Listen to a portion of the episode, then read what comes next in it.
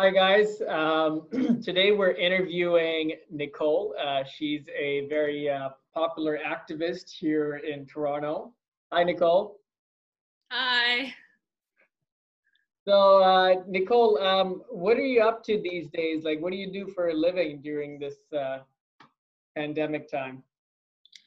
Um, yeah, I I unfortunately did get laid off because of the pandemic. Um, but I am doing some volunteer work for a charity that helps stray animals in um, India, in rural India, and in remote areas of Canada called Animal Care Zone.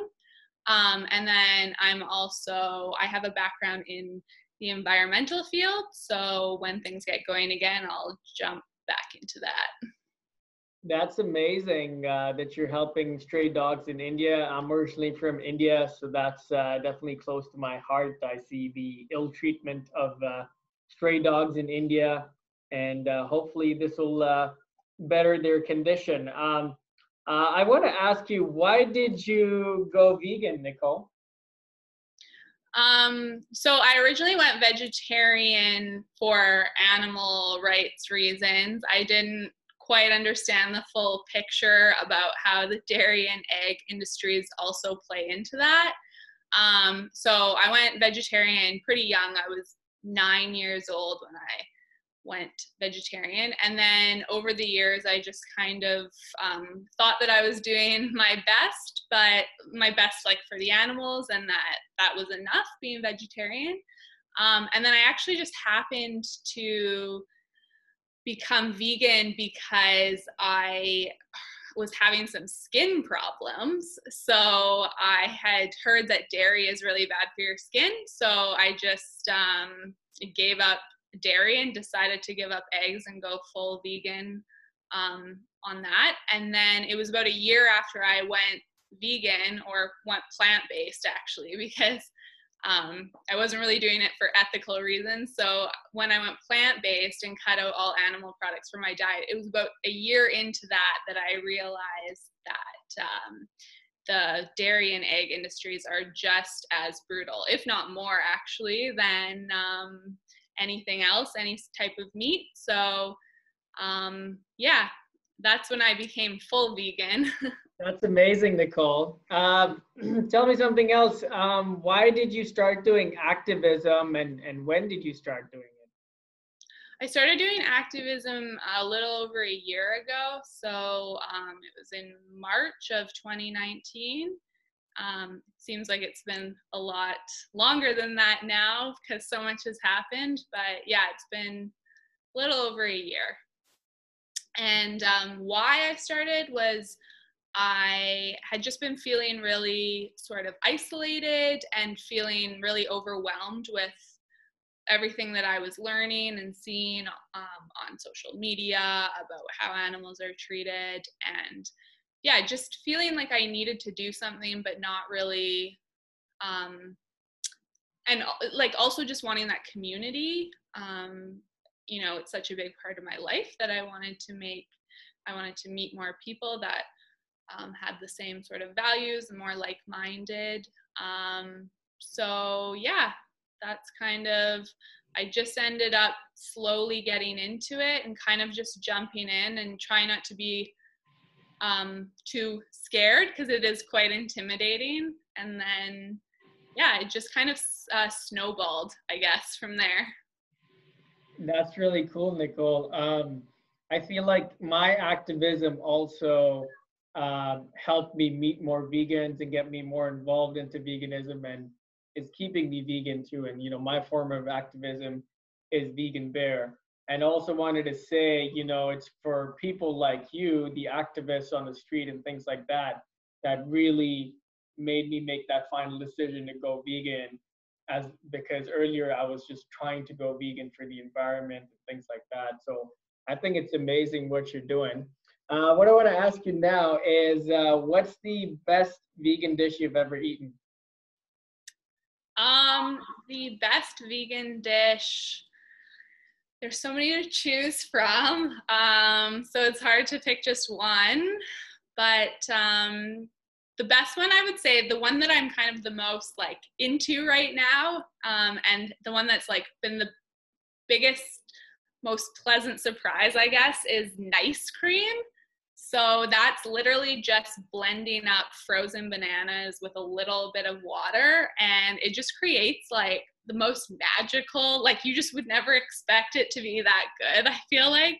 Um, and it has the same consistency as um, normal dairy ice cream and you can add whatever you want to it and you can eat what however much you want of it and you can eat it for breakfast. Like it's just like amazing.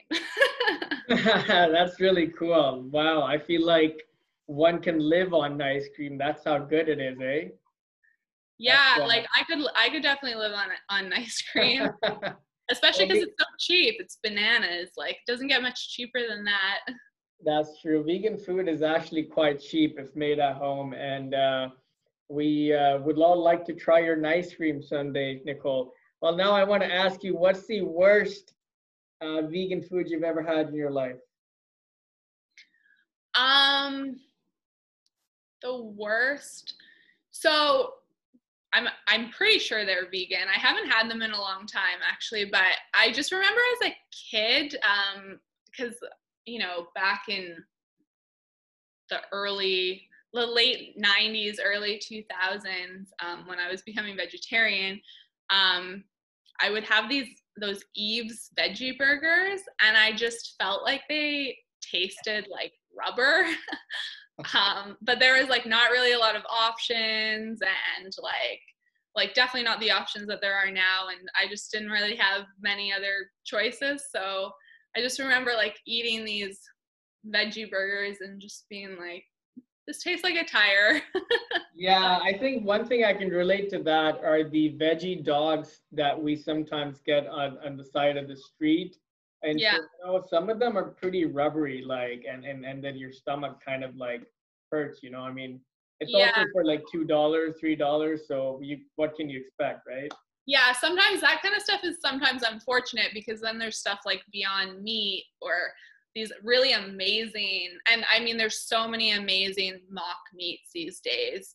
Um but it's like it's frustrating when people try like kind of the the ones that aren't necessarily as as tasty and then that's their impression of what mock meat is. It's it's unfortunate but yeah i would say that's kind of the worst, I guess. I don't know. Yeah, well, what the, what people need to do is they need to try if they want to try a, a, vegan meat or something like that. They need to come to Vegan Bear first. I mean, we don't have a restaurant, but they need to try our mock meat, and then they'll be sold on veganism, right, Nicole? Yeah, no, for sure. Like the the mock meat there is amazing. It really is. Like it's super impressive, as well as the um tzatziki sauce unreal.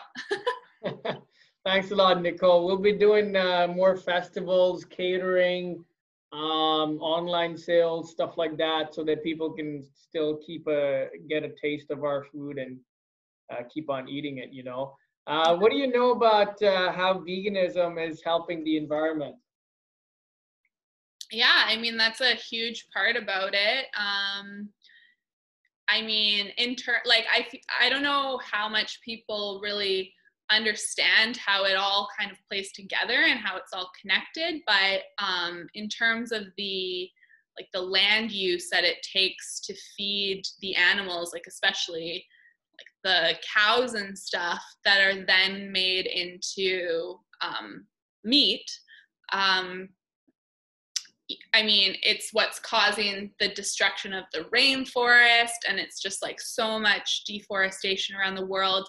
It takes um, an incredible amount of water in order to create the food to then feed to the animals that are then fed to humans. Um, it it takes it creates a, a very high amount of emissions. Um, it causes a lot of species extinction because of so much of their habitat is is yeah yeah so it's it's definitely has a massive massive environmental impact and going vegan is a great um, it's it's the single biggest way uh, you can make an individual impact in your day-to-day carbon footprint for sure or environmental footprint. Yeah, yeah, absolutely. No, um, one of the things uh, that I read is that every second, about 1.5 acres um, forest is deforested, and one of the main reasons is animal agriculture.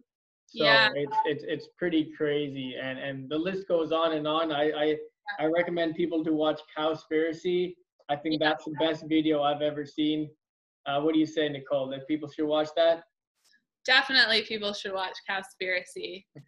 Um, and it's just like also just taking into consideration how much um, just nasty stuff essentially is is created just from the slaughtering process and whatnot. Like where all of that stuff goes, like the stuff that isn't created into meat, like it's it's all it's really hard to wrap your head around um, the the massive scale of how much damage it can really do. So yes, definitely watch Cowspiracy if you haven't already. That is cool, Nicole. Yes, absolutely. Thanks for uh, giving your thoughts on the environment and what you've learned. Uh, final question I want to ask you is a very interesting one to uh, it'll leave uh, people wondering about veganism, but uh, I'm sure you've had some meat eaters or non-vegetarians uh, come to you and be like, you know, you're preaching be compassionate towards uh, animals, things like that. Uh, what about the plants? Uh, why don't be passionate to about uh, to the plants? Why are you being a hypocrite? Uh, plants have have a life. Um, so, what do you say to these meat eaters when they ask you that? What's your justification? Yeah, I mean that's definitely one that comes up a lot, which is surprising, but um, I guess not really surprising because people will often try and find anything they can grasp onto to make them feel better about continuing um, to eat animal products. But um, yeah, there's a couple a couple things I would say. The first one is um, if you're a plants rights activist, going vegan is also the best way to reduce the amount of suffering of plants if you truly believe that because um, the animals that are being bred to be made into meat are eating far far far more plants than humans would ever eat um, just on their own so the estimate is about 16 times more plants are eaten by livestock. I don't like calling them that because that's a meat industry term, but Yeah. um, yeah. So in order to reduce the amount of plants killed, um, also the best way is to stop eating animals that are fed so many of these plants just to fatten up, just to get fat enough that they can then be eaten for their flesh by humans.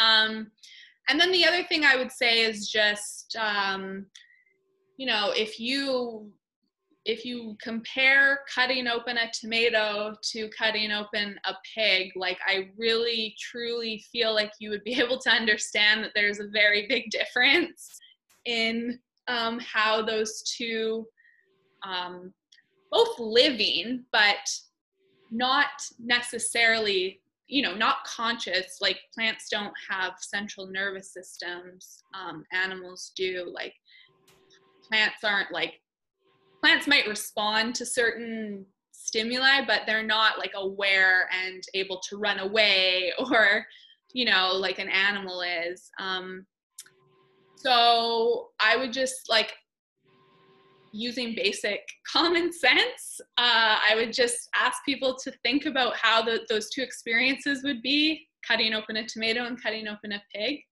And um, something that I just I've I've read a, a couple times and I say a lot is, um, you know, why why is it that we will happily take our kids to the apple orchard or to go pick strawberries, but we don't take them to the slaughterhouse. Like, I think we all know the answer to that deep down. Um, so, I mean, the the plants have feelings too argument is uh, is is an interesting one, but It is, it is. there's some pretty obvious reasons why they're not the same. Yeah, I, I like the orchard example you gave. Um, and I also uh, would say, you know, as a normal human being like myself or anyone else, uh, someone would cringe and uh, not necessarily enjoy the experience of watching an animal die, as opposed to, you know, cutting some plants for their um, salad dinner, right? So I totally agree, Nicole. Yeah. Nicole, uh, thanks for um, giving your time for the interview. Um, before uh, we uh, say goodbye to you, would you like to share your Instagram with the people? Oh yeah, sure. Um, yeah, there's lots of um, vegan related and animal rights related content on there. So um, my Instagram is Coley Dawn. So C O L I E D A W N. That's amazing, Nicole. Be- Be sure to follow Nicole. She has some amazing content and it'll truly open your eyes. Thanks again, Nicole. Hope to Thank see you you. again. A